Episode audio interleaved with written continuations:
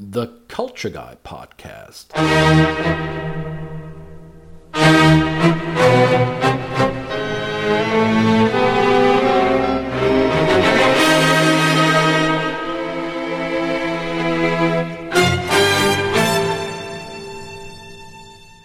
Welcome back after a longer absence.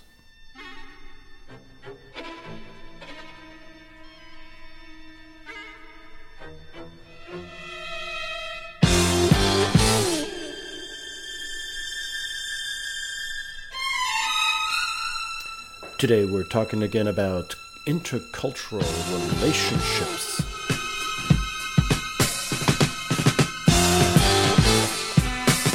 And we're also talking about a contest that we have going on.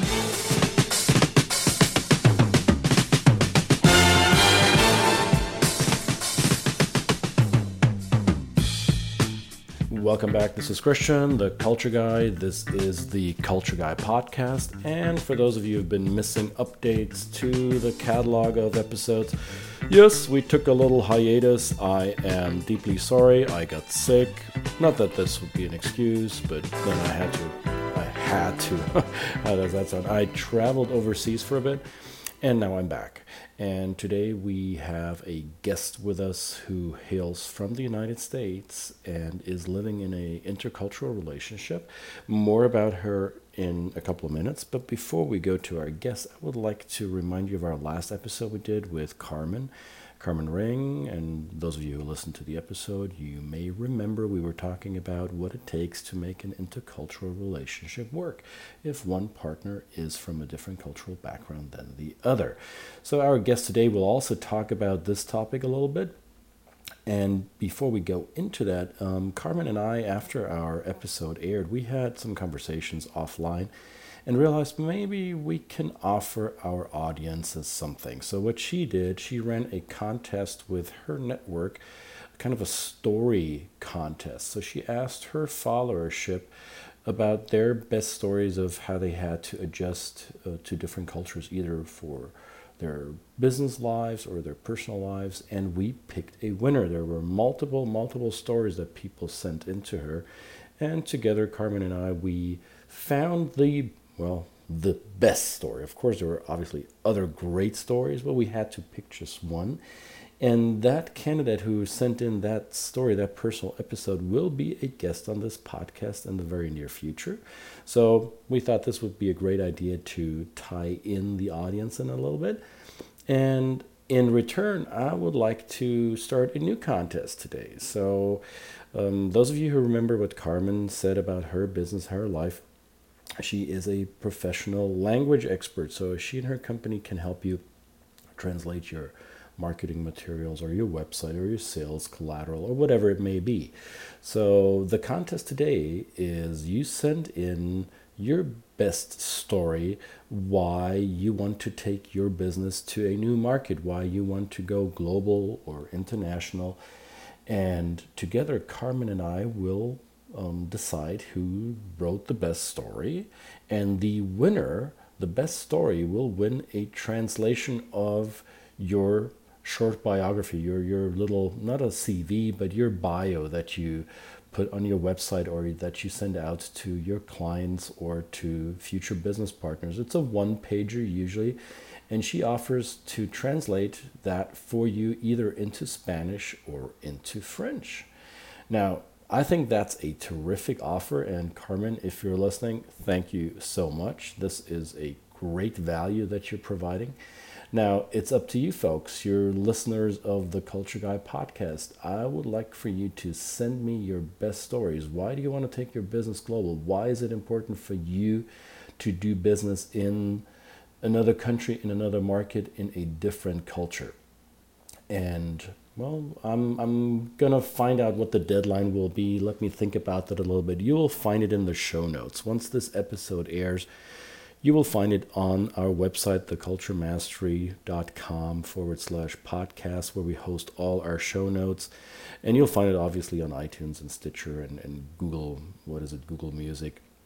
So wherever you read the show notes to this episode, it'll say the deadline.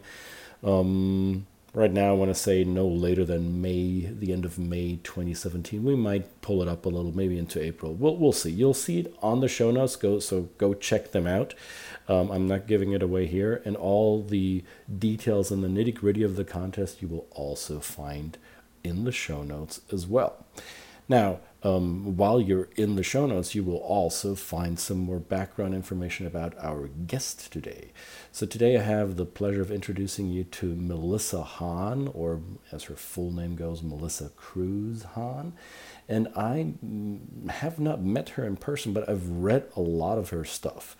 So if you're into the intercultural field, if this is something that you're pas- as passionate about as I am, then I'm sure you've come across her articles. She writes quite a bit for the Harvard Business Review um, on her own website, which is Intercultural Melissa, and maybe other outlets that her articles have been syndicated with. So without further ado, let's talk to Melissa. Hello, Melissa. How are you? Hello, Christian. Good. How are you? I'm splendid, and I'm calling you today in. Where are you located today? I'm in the Phoenix area. So that is your home base, right? That is my home base. I was born and raised here, and I've had some adventures, and now I'm back here again. So adventures, that's what we're here to talk about and what our listeners would be excited to hear. So what were some of the adventures outside of your home turf that led you down to becoming an intercultural coach and trainer? Um, I would say the, the first major one was going to Minnesota for college. I went from a, a major metropolitan kind of sprawling area in the desert to a very, very small town of about three thousand people um, on the frozen tundra, as it as it seemed to me.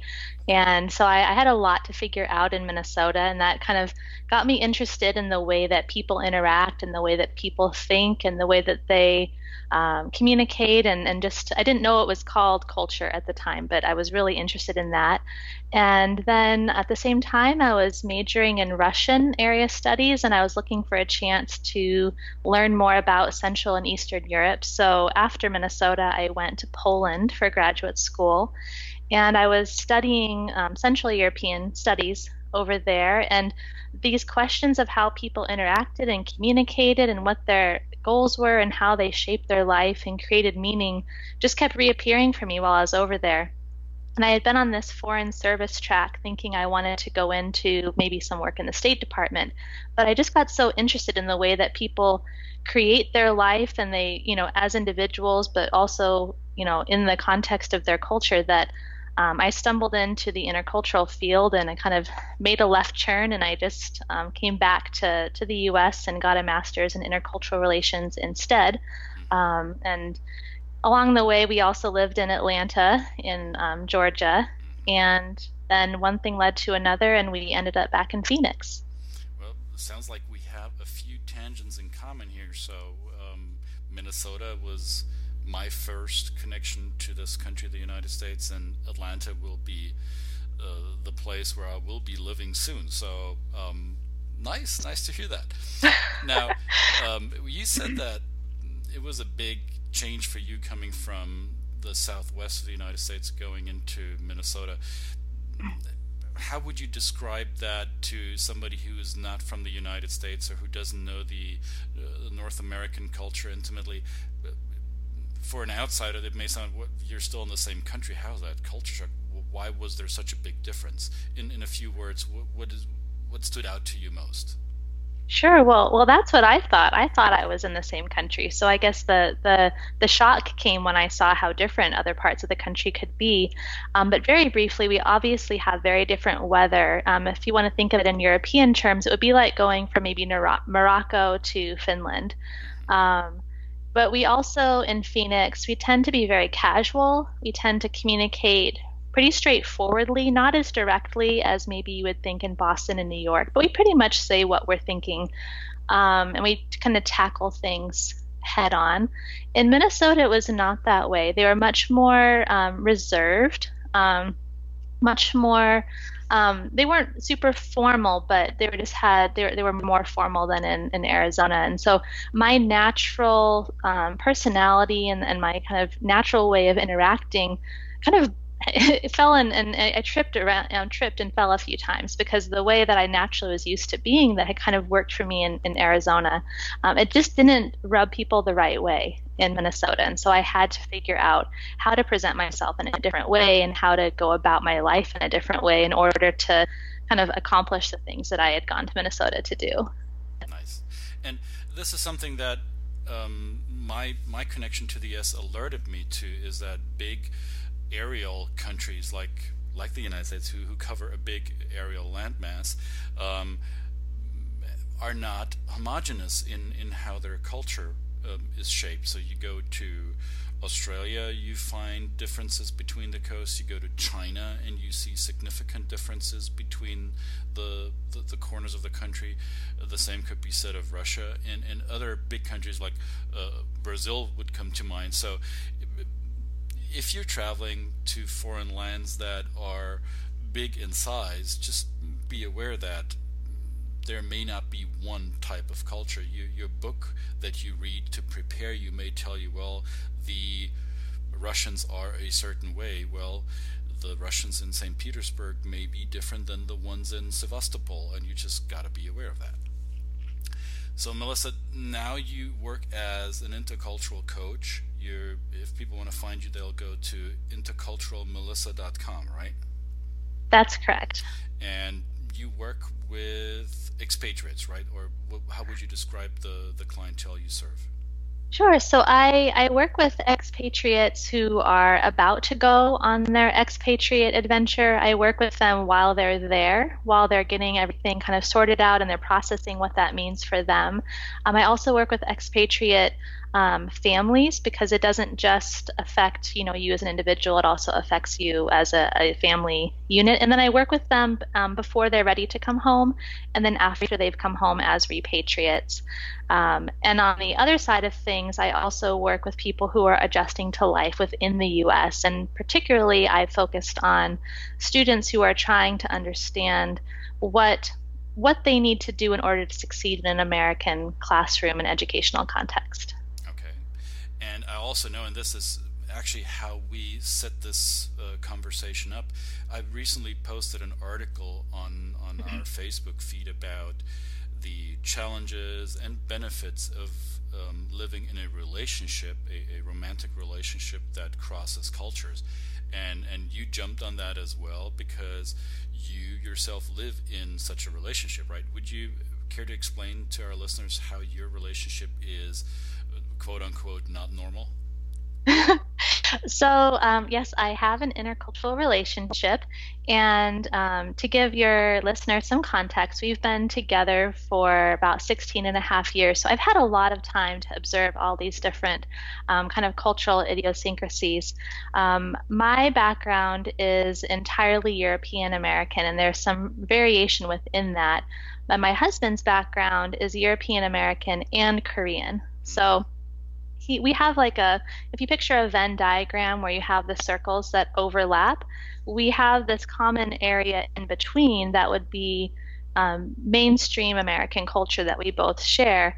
But then on the on the periphery, we both have um, quite a few differences. And I should mention that in addition to him being Korean, we also have different religious backgrounds. My family was Protestant and his was Catholic and Buddhist.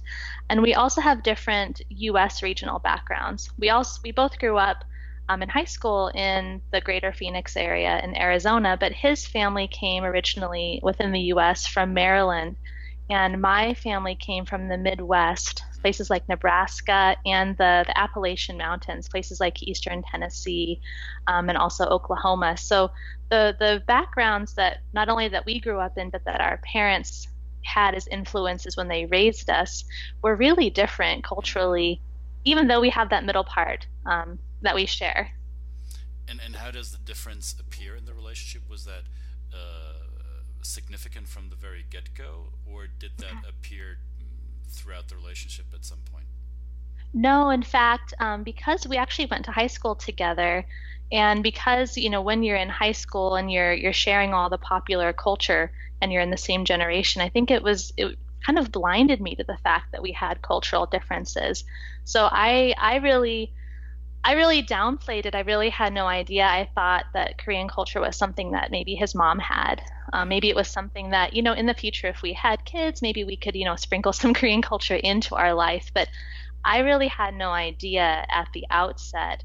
Um, kind of, you know, not knowing about culture the way I do now, I had no idea the way that it kind of programmed so much of the way that my husband um you know, thought about life, but I also didn't really think of myself as having a culture. You know, I made a kind of classic mistake at the beginning, and I thought, well, we have this European American piece in common, and then culture was that additional Korean piece that he had, and really, we, we both have a culture, and I, I totally underestimated what that meant. I, I really had no idea. I was very starry-eyed, and um, we got engaged when I was eighteen, and I just thought, oh, this is perfect, and I, I didn't even think about Korean culture at all, and I, I know much better now.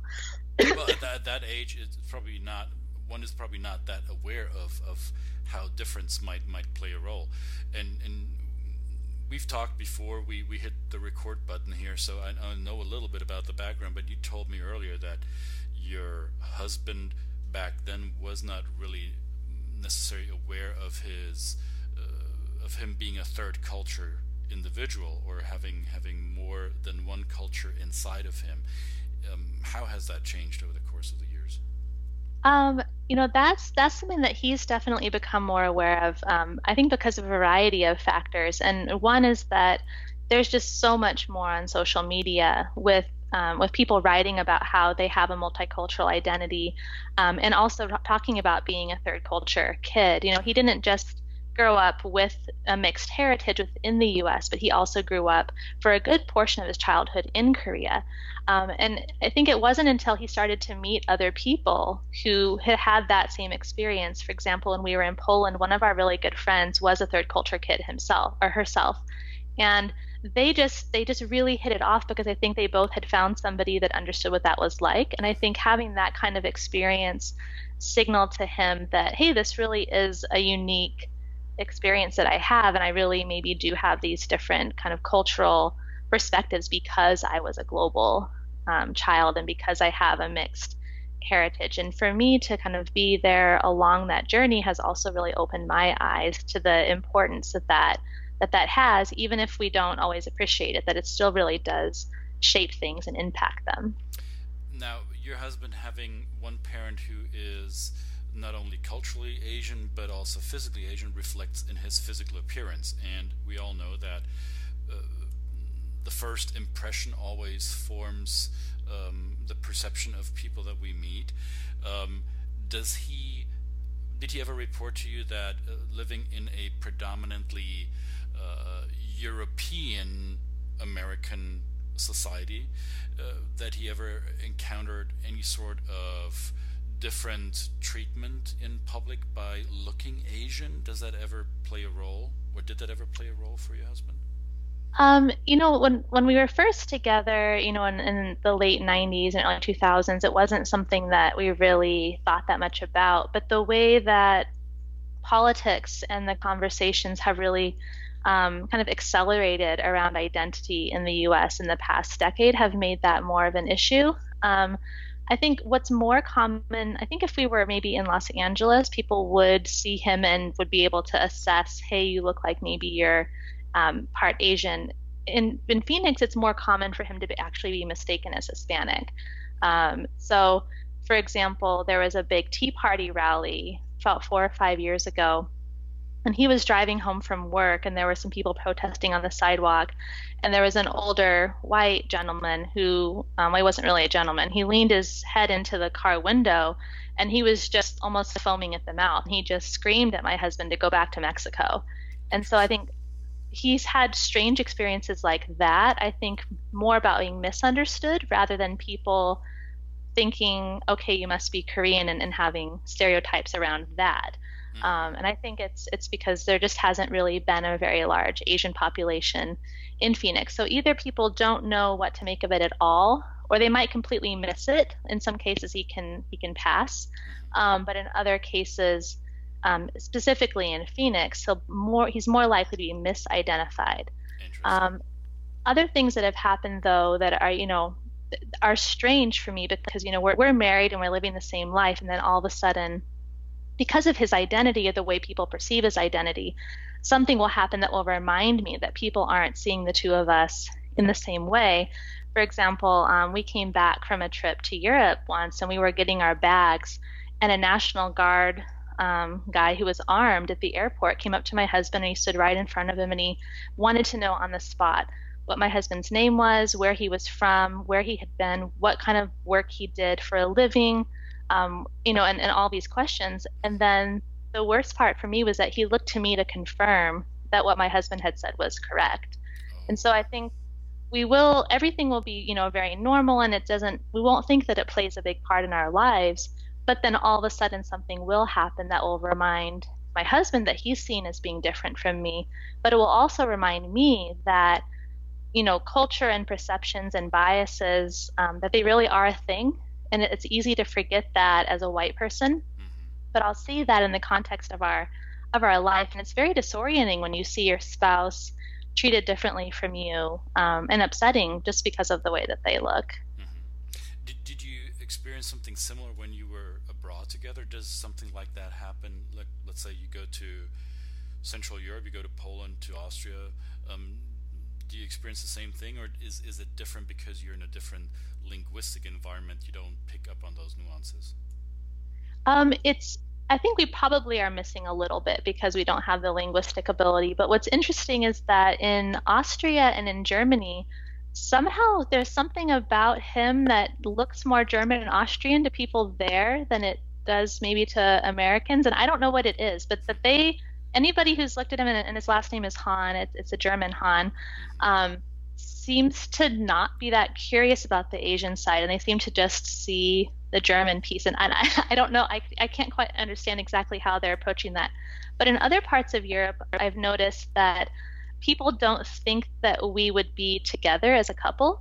Um, for example, we were we were backpacking with one of our, some other friends who had, who they just happened to have darker hair and a darker skin complexion than I do.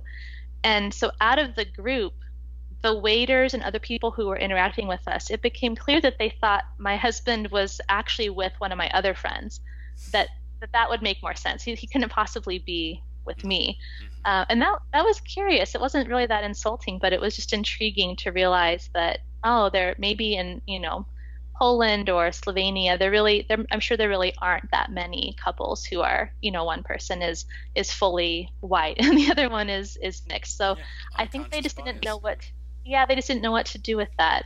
Um, and it's it's the opposite though when we went to Korea and Japan, um, especially in Korea, we we got a different reaction. Um, people seemed to be impressed with him that he was with a white woman, which was disorienting kind of in a in a different way. Um, I saw him kind of getting these, these nods like, hey, you know, there you, good job, there you go. And, and you, you scored, you scored a white lady. yeah, is, yeah, is, and that was is that being was strange white for in, me. In a Korean context, is that is that does that still carry some perceived superiority, or, or why why would they think um, that way? That's that's my impression. I, I think it, it also really depends. It, it's different if it's a Korean man and a white woman. Um, I think it's much more complicated when it's a Korean woman and a white man, which was the case for my husband's parents, because then there was all this, you know, loaded emotion about, you know, colonialism and the war and, you know, white men stealing the Korean women and, and you know, all of that. But for, for I think it doesn't seem to have the same connotation with its Um, a white woman and a Korean man. So I, I know for my, my mother-in-law, um, that was partially, I think she felt like that was a success. Like she had come to the U S and her, her son married a white woman, and like now they were set. They were going to be Americans now. Um, so that's that's very peculiar to me because I don't see it being an accomplishment or or something extra special. And I don't think my husband sees it that way. But you do see these different reactions as you travel where your identities and your, the fact that you're together means different things to different people. Um, and you kind of bump into their assumptions and their and their biases. And we, we haven't ever really had any confrontations with people. Like we can just tell that they... they're trying to figure out how to categorize us based on the reality and the culture that they live in in their country. And I don't think we always fit in those boxes when we have an intercultural relationship. The, the way you tell the story, it sounds like you and your husband don't necessarily need to fight for being accepted as a couple in public, because you, it sounds like you don't care what other people think about that.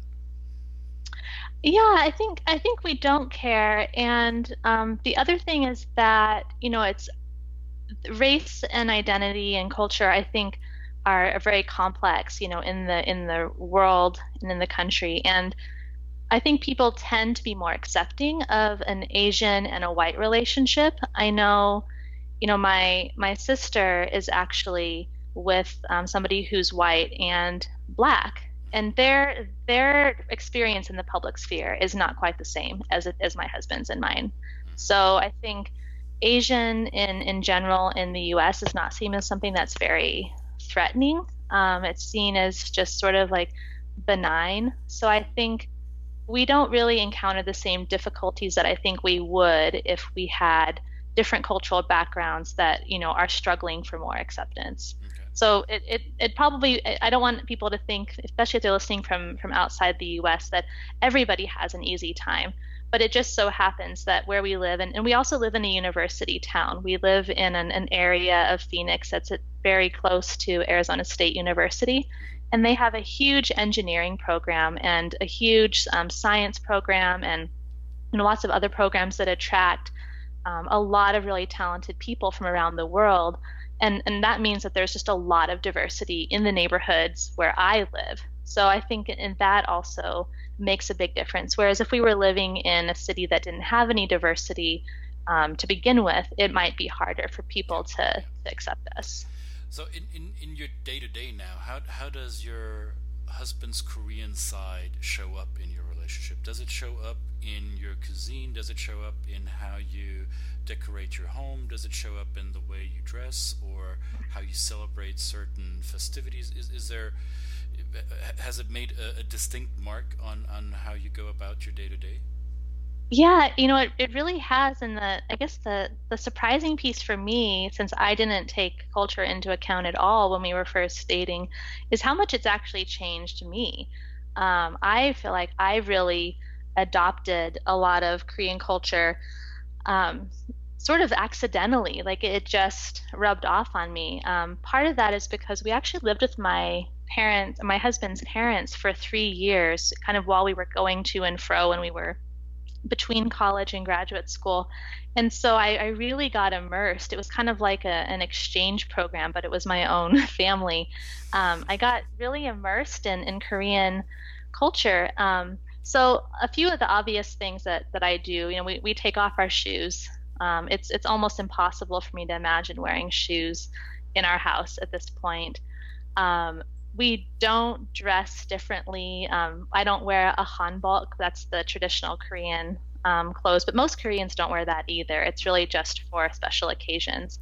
Um, we really haven't celebrated Korean holidays very much, and that that's something I wish that we did, but it, it's it's kind of awkward. If you're the one that wants to experience your spouse's culture, you can't really make your spouse's family celebrate, you know, just for you. Yeah. Um, it's kind of like if you married into an American family and you always wanted to celebrate Thanksgiving, but they just weren't that into it and they just had pizza. Like, you can't make them adopt yeah, the, it's like the American. When, when my American friend uh, around October tell me to put on my lederhosen because they want to have me in Oktoberfest gear, I said, nope, nope, not happening. Yeah, yeah, they're not gonna they're not gonna do it for me. Um, so we don't we don't really celebrate Korean holidays very much, other than kind of acknowledging them and, and maybe eating some small um, symbolic food. But it's certainly nothing like it would be, you know, if we were living in Korea. I think the things that really um, have shaped our life, though, are the things beneath the surface. You know, where a lot of the the hidden culture lies. And and that's in the way that I think our maybe my values have changed as a result of being in a Korean relationship, and the way my perception of things have changed. So specifically, you know, when we were first together, I was very I'd been raised very, very individualistically. My parents were very supportive of, you know, me and my brother and sister kind of marching to the beat of our own drum, maybe even more than than other Americans. So I always thought that was the purpose in life, was to be yourself and do what you wanted to do. And we were very ambitious and we were just kind of carving out our own space in the world.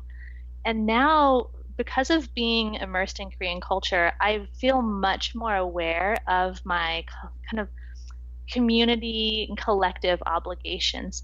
You know, in Korean culture, there's a very, very strong sense that you're responsible for each other. And you're responsible in a different way than you are in American culture. It's it's kind of, you're responsible for each other's overall state of mind and well-being. So it's a very deep um, obligation and commitment. And so there's this concept in, in Korean, and I can't say it correctly, but it's called um, kibun, and it refers to feelings and like your overall aura and state of mind. And there's another concept called nunchi, and nun, nunchi refers to your ability to kind of indirectly out of the corner of your eye quickly assess how people are doing so that you can then help them get into like a harmonious state of mind. Um, and that's that's very, very different from American culture. It's more of a transcendental uh, way of communicating, not, not, not a literal low context, but it's super high context communication, right? Yeah, it's very, very high context. And I think that's really had a tremendous impact on me, because that's the dynamic that that I live in every single day. It wasn't like my husband ever said, look, there's this Korean concept, you need to master it, this is how we're going to communicate. But you just you just slowly adapt the way that you would if even if you were, say, an expat. You would just kind of gradually pick up on these things. And that's, I, I feel like I've kind of pulled him, he's become more direct and he's become more um matter of fact and to the point, I think, being with me, because I've pulled that out of him. And meanwhile, he's kind of pulled me in the other way.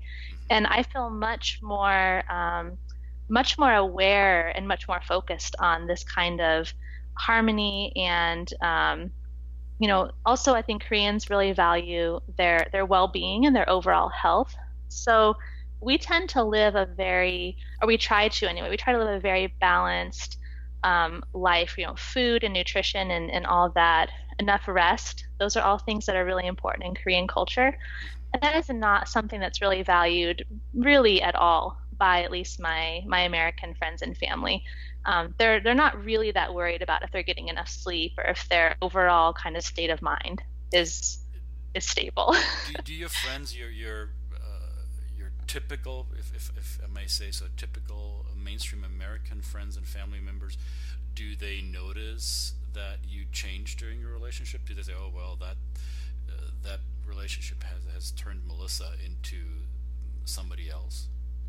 Um, I think that if you ask them, they might say yes, but it, the relationship has been so long that I think it's hard to really disentangle culture compared to my life experiences, compared to um, you know, just being an adult living my own my own life kind of outside of my of my parents' home. So I don't know if they've necessarily thought of it that way. I think the the harder part for me comes when I don't always recognize that I have changed until I'll be communicating and I realize I actually have to code switch back to communicate with with mainstream Americans. So Um, in fact, I was just working with somebody on a project, and he, he gave me the feedback that it was all really it was all really good, but it was all really high con you know it was like high context and high level and kind of indirect. And I thought, oh, it happened again. Like, okay, I I I just instinctively was now communicating in a certain way that's become natural for me, but it it, it wasn't right. So I have to learn. Um, I think when you're in an intercultural relationship, you know, you have to continually learn how to pivot towards the person that you're with, but you also have to learn how to code switch back out, because um, we've we've created kind of a third culture, with his culture being one and my culture being the other. We've created a third culture in the middle where we live, and we're very happy there, and it, it works for us. Um, but it, it's kind of jarring then when you realize that that that third culture really only fits the two of us, and he still has to go to his American job, and I still have to work with my American colleagues, and we still have to work with this Korean mom and my um, American parents. And so even though we have this very harmonious place in the middle, I think that one of the challenges of an intercultural relationship is not so much getting other people to accept you as a unit, but learning how to constantly kind of go in and out and navigate those differing norms when, when everything now seems normal to us. So we have to kind of remember that our normal is not normal for other people. Oh, you sing my song. Um, people who, who've seen me in, in real life, they, they know that I always use my hands to do air quotes when I say the word normal. It, it's such an arbitrary term. And mm-hmm. I, I like the way that you, you talked about pivoting towards and backwards and code switching, which I'm assuming it's not only you that does that, but your husband as well. So you, you both are have become flexible in your behavioral preferences according to the environment that you're in at any given moment. Yeah, and I think he's actually better at it than me because, you know, he's had his whole life to, he didn't know that that was what it was called when he was a kid, but he learned, you know, at a very young age that this is how I communicate with this group of people and this is how I communicate with this group of people. And he was very fluid and he could go back and forth. So I think only now, because I'm an interculturalist and I'm kind of obsessed with these topics and I keep pouring all this vocabulary on us, does he maybe have the the um, scaffolding to understand what he's always implicitly known in kind of these academic terms, but he's he's much better at it. And in fact, I think that's why I got so interested in it, because when we lived with his mom and dad, he was fine. He knew how to interact with the two of them and to go back into the the rest of, you know, American society without any problem. Um, it for me, it was it was more of a shock because I, I wasn't I wasn't used to doing that on a daily basis. So I, I kind of saw that he could do it, and I, I tried to figure out um, if I could do it as well. Our mutual friend Andy Molinsky, who wrote the book Global Dexterity, would, would call this the your zone of appropriateness that has been expanded over the years, right? Yes, and I think, you know, that that was one of the reasons I really enjoyed Andy's book, was that I it finally gave me some way to understand what I had tried to to do when I was living with his parents, you know, because three years was, was quite a long time. It was too long to not adapt. Um, and so I, I didn't know it at the time, but I was trying to find ways that I could be myself and be authentic, but I could also be appropriate, you know, in, in the context of, of his family and not ruffle too many feathers. So let, let's say um, somebody's listening who is just noticing that they are attracted to someone who's quite different from them. Um, what would be some of the things you would like uh, people to be aware of if they see them or find themselves falling in love with somebody from a different culture? What are, what are some of the things that they need to pay attention to or just be aware of? Sure. So one of the things I would say, especially if you are a partner coming from the mainstream, is to be aware that you have a culture as well. Um, an intercultural relationship doesn't mean that the other person has a culture and that they're bringing their culture to you, but you're like a neutral baseline. You both have a culture, and culture can mean a variety of things. So in, in this case, I think the most obvious cultural difference with me and my husband is that he has Korean national culture that he brings. But, you know, it's not the only thing. There are many different kinds of culture, such as, you know, religion and, you know, ethnic background and, um, you know, different regional perspectives. So you shouldn't necessarily, you shouldn't overlook the fact that you have a culture. But I think the second thing is to not necessarily assume that everything boils down to the most obvious um, cultural difference on the surface. Um, the, the third thing I would say is is to not... Um, you know, to be aware that you might, that there might be a lot that you don't know. You know, I think it, it's one thing to be ignorant, and then that's a place from which you can learn. It's another thing to be ignorant and not even know that you're ignorant. And that, that's kind of where I was for a, a long time. I, I, I didn't know anything about Korean culture, and I was really curious, and I, I would look things up, but I didn't know how much I didn't know. And I think that's the most dangerous place to be, because you don't even, you're not really then thinking about things from a perspective of maybe I should just observe and, and learn and reflect. You, you can cause a lot more problems and if you just forge ahead. I'm, I'm, I'm sure you all have seen the, the, the pie, di- pie chart diagram um, on which the biggest piece of the pie is the things that we don't even know that we don't know. That this unconscious incompetence is is the one that is hardest to get out of. When, once you become conscious of your incompetence, it may be painful that you realize how much you have yet to learn, but at least now you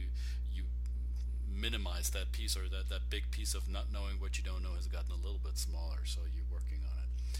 And I would add one other thing, Christian, which is that you don't want to swing too far the other way. You know, once I realized that I didn't, that there was so much I didn't know, um, I'm kind of a perfectionist. So I, I, I swung the other way and I thought, okay, well, I'm just going to do this. I'm going to learn it. I'm going to do it perfectly. And, you know, when you're in an intercultural relationship, the, the point is to have a relationship with each other. The point isn't to do the other person's culture perfectly. And, and so I think it, if you are more perfectionistic like I am, it, it can be dangerous to your own well-being to prioritize the culture ahead of your own needs and ahead of the relationship, because you can get really entangled then, like, well, I need to say this or I need to do this, but it doesn't fit the culture. Well, if, it, if it's your own life, it's not like you're going to another country for a business meeting. It really is your own life. Culture is something you have to factor in, um, and you'll be much more effective if you consider it and if you learn about it. But it's not the end goal, isn't, you know, just to, to make the other culture happy, just to, you know, instead of accomplishing whatever it is you need to accomplish. Right. Find, find a, a, a working middle ground that works for both of you. Definitely. Right. Melissa, this was awesome. Thank, thank you so much for your insight. Thank you for sharing your experiences. How would listeners get in touch with you if they found that your expertise is something that would help them or support them in their growth? What, what's the best way to reach you? Um, I would say the best way to reach me, um, if you wanted to start a conversation one-on-one, is to go to my website, intercultural melissa dot com, um, and then there's a contact tab on the website, and you can fill it out, and, and nothing that you enter will be posted on the website. It'll just go to me. Um, if you're just interested in seeing kind of cultural things that I, that I'm involved in, and you want to learn more about about intercultural relations more broadly, um, then you can follow me on Twitter, and my handle is uh, Cultural Melissa. Excellent. We'll post all the relevant links in the show notes, so if you're driving right now, do not take a pen and paper. Wait till you stop and look at the show notes of this podcast, and you'll find the links that lead you directly to Melissa. Melissa, thank you so much. I look forward to meeting you in person soon, and um, this was great. Uh, I, I will have you back at some point. Thank you very much. Thank you very much, Christian. It was great to be here today, and um, I'll look forward to talking with you more soon as well. Excellent. Bye now. Bye. Melissa Hahn.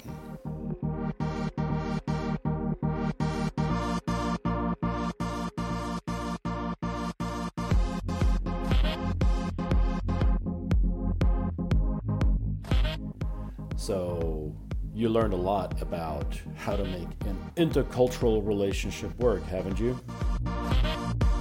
And also, don't forget, we still have the contest going. Check the show notes, find all the criteria how you can qualify to get your one-pager short-form bio translated into Spanish or French by our friend Carmen Ring.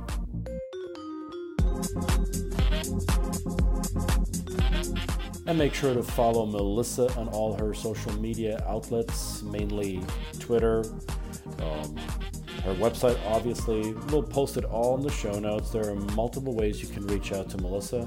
She has a treasure trove of valuable information on her sites.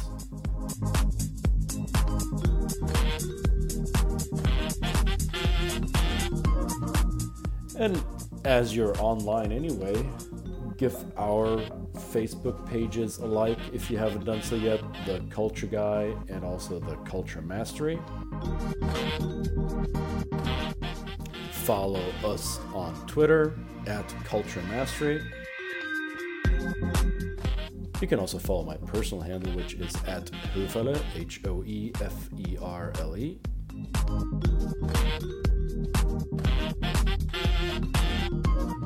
And read through our blog.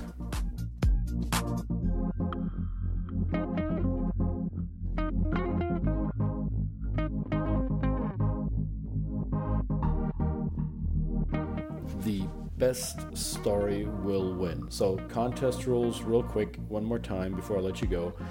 Send us a story. One paragraph will suffice. If you have more, so be it. We might even publish it. So watch your grammar and your punctuation. Just kidding.